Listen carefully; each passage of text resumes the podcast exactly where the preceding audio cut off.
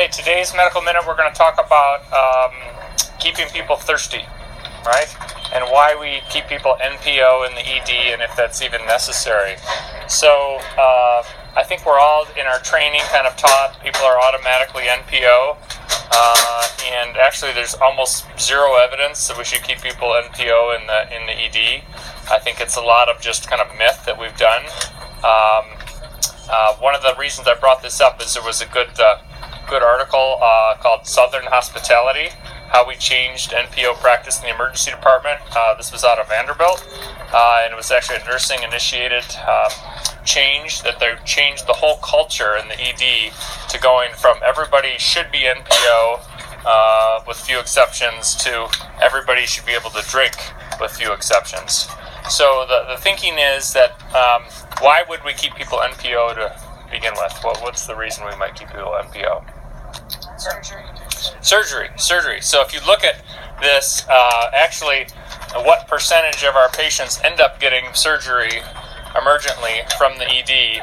The number is very, very small. Okay, so if you try to figure out what percentage of ED patients that come in awake and alert with normal mental status who are in the OR within two hours, that number is you know one in three, maybe one in five thousand. Okay, so it is extremely, extremely small. Okay, so we're we're basing our practice and keeping tens of thousands of people uncomfortable and uh, thirsty on this you know possibility that one in a thousand is going to end up in the in the in the operating room.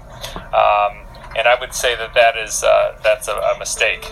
I think if people uh, uh, have normal mental status, they haven't had a, a stroke, uh, and they can swallow, uh, that we should be uh, allowing them to drink. Okay, and this includes patients with abdominal pain. Um, this would be a big change. We would limit this just to ice chips and to water, but it wouldn't be something that would be a kind of routine change. I went over this with all the docs, and I think there's uh, you know very wide uh, approval. I think this would do a lot for patient satisfaction. It would do a lot for throughput because many times we wait till our workup's done and then make sure the patient can drink. Uh, and we should probably do that. Uh, probably do that uh, from the beginning.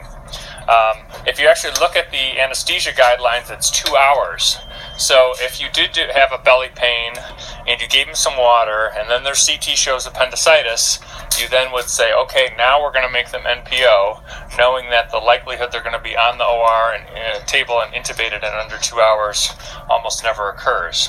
So that's um, we're not losing the opportunity to make those few patients that are going to go to the OR NPO. We're just going to do it later in their ED stay rather than saying that they're NPO from the uh, from the start. The main exception would be altered mental status and stroke patients. Stroke patients, we want to make sure we do a swallow study uh, first. So we'll get you some more education on this, but again, I think it's going to be kind of a culture change routine, you know, nausea, vomiting patient, get them some Zofran, and then get them some ice chips and see as soon as they can swallow, right? Um, as soon as they can swallow and drink, uh, uh, actually, it's uh, better. Uh, we're not advocating, uh, you know, happy meals for the abdominal pain patients or, um, you know, giving them all breakfast menus, but we're just talking about is, you know, one glass of water for uh, almost every ED patient is appropriate. And the idea that you've got to be thirsty when you're in the ED It's uh, time to kind of put that to rest. Thank you. That's it.